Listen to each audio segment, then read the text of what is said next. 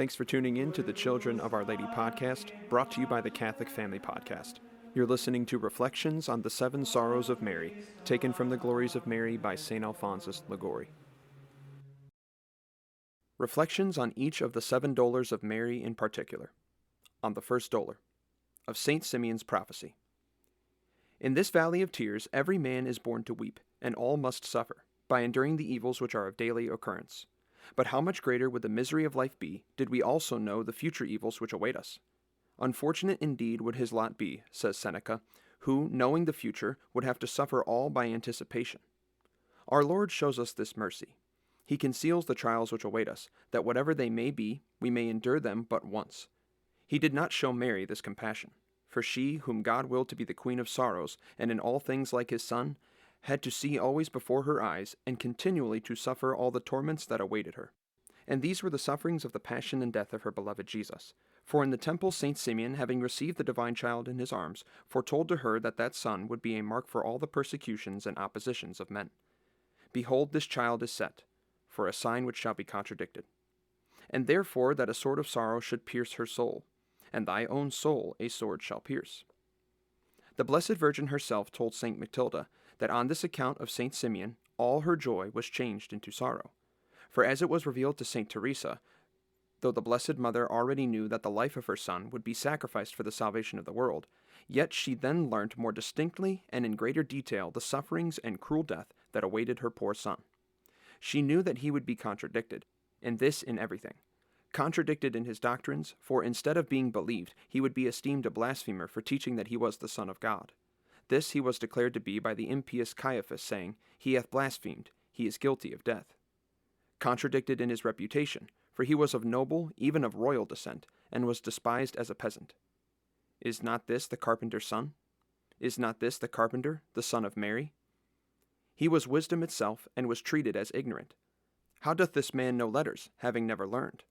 As a false prophet, and they blindfolded him and smote his face, saying, Prophecy, who is it that struck thee?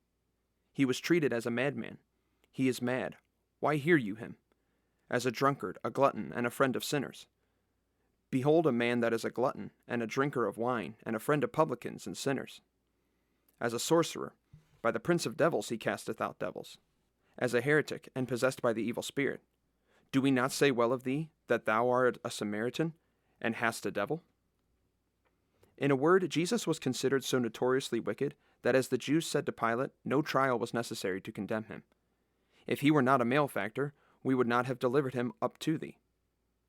He was contradicted in his very soul, for even his eternal Father, to give place to divine justice, contradicted him by refusing to hear his prayer when he said, Father, if it be possible, let this chalice pass from me, and abandoned him to fear, weariness, and sadness, so that our afflicted Lord exclaimed, my soul is sorrowful unto death. And his interior sufferings even caused him to sweat blood.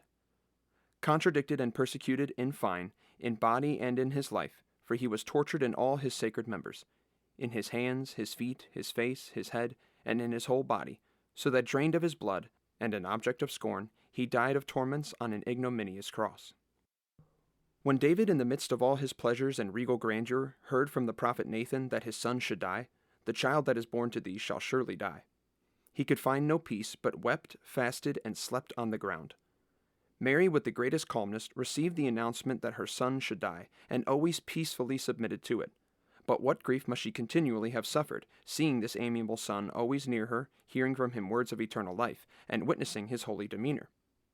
Abraham suffered much during the three days he passed with his beloved Isaac, after knowing that he was to lose him.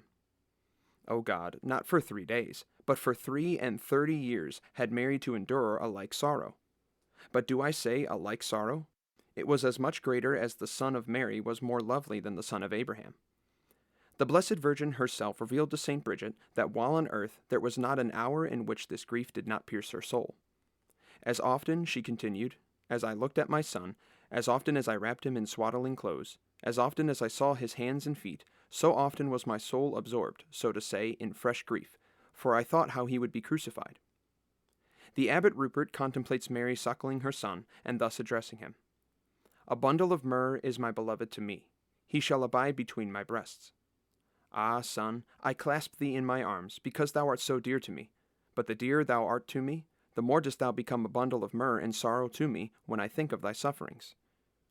Mary, says St. Bernardine of Siena, reflected that the strength of the saints was to be reduced to agony, the beauty of paradise to be disfigured, the Lord of the world to be bound as a criminal, the Creator of all things to be made livid with blows, the Judge of all to be condemned, the glory of heaven despised, the King of kings to be crowned with thorns and treated as a mock king.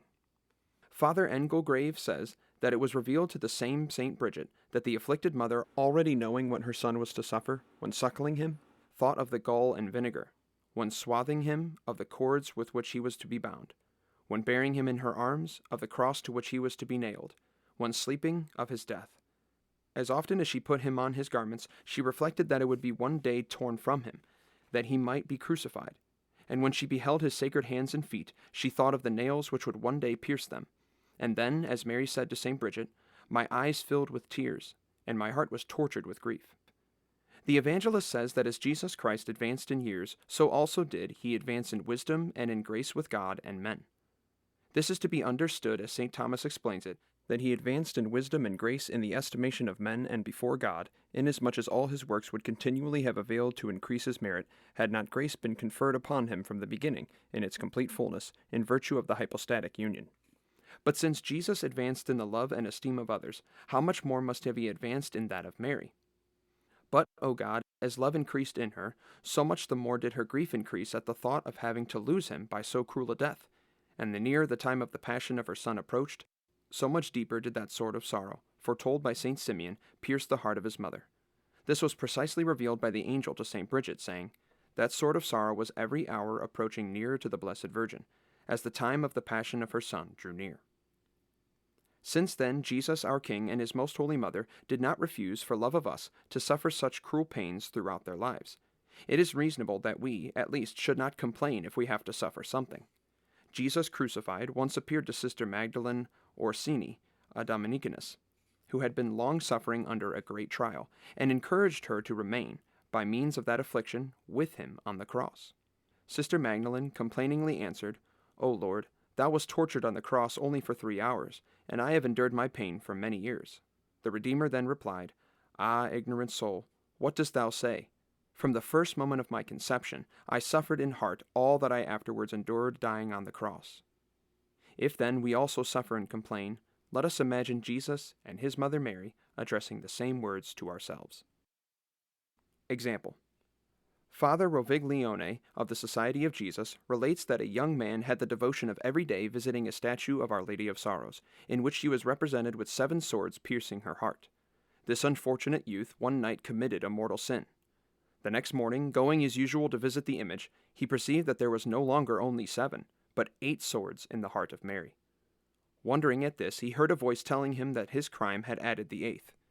This moved his heart, and penetrated with sorrow, he immediately went to confession, and by the intercession of his advocate recovered divine grace. Prayer. Ah, my blessed Mother, it is not one sword only with which I have pierced thy heart, but I have done so with as many as are the sins which I have committed. Ah, Lady, it is not to thee, who art innocent, that sufferings are due, but to me, who am guilty of so many crimes. But since thou hast been pleased to suffer so much for me, ah, by thy merits, obtain for me great sorrow for my sins, and patience under the trials of this life, which will always be light in comparison with my demerits, for I have often deserved hell. Amen. Mother of love, of sorrow, and of mercy, pray for us.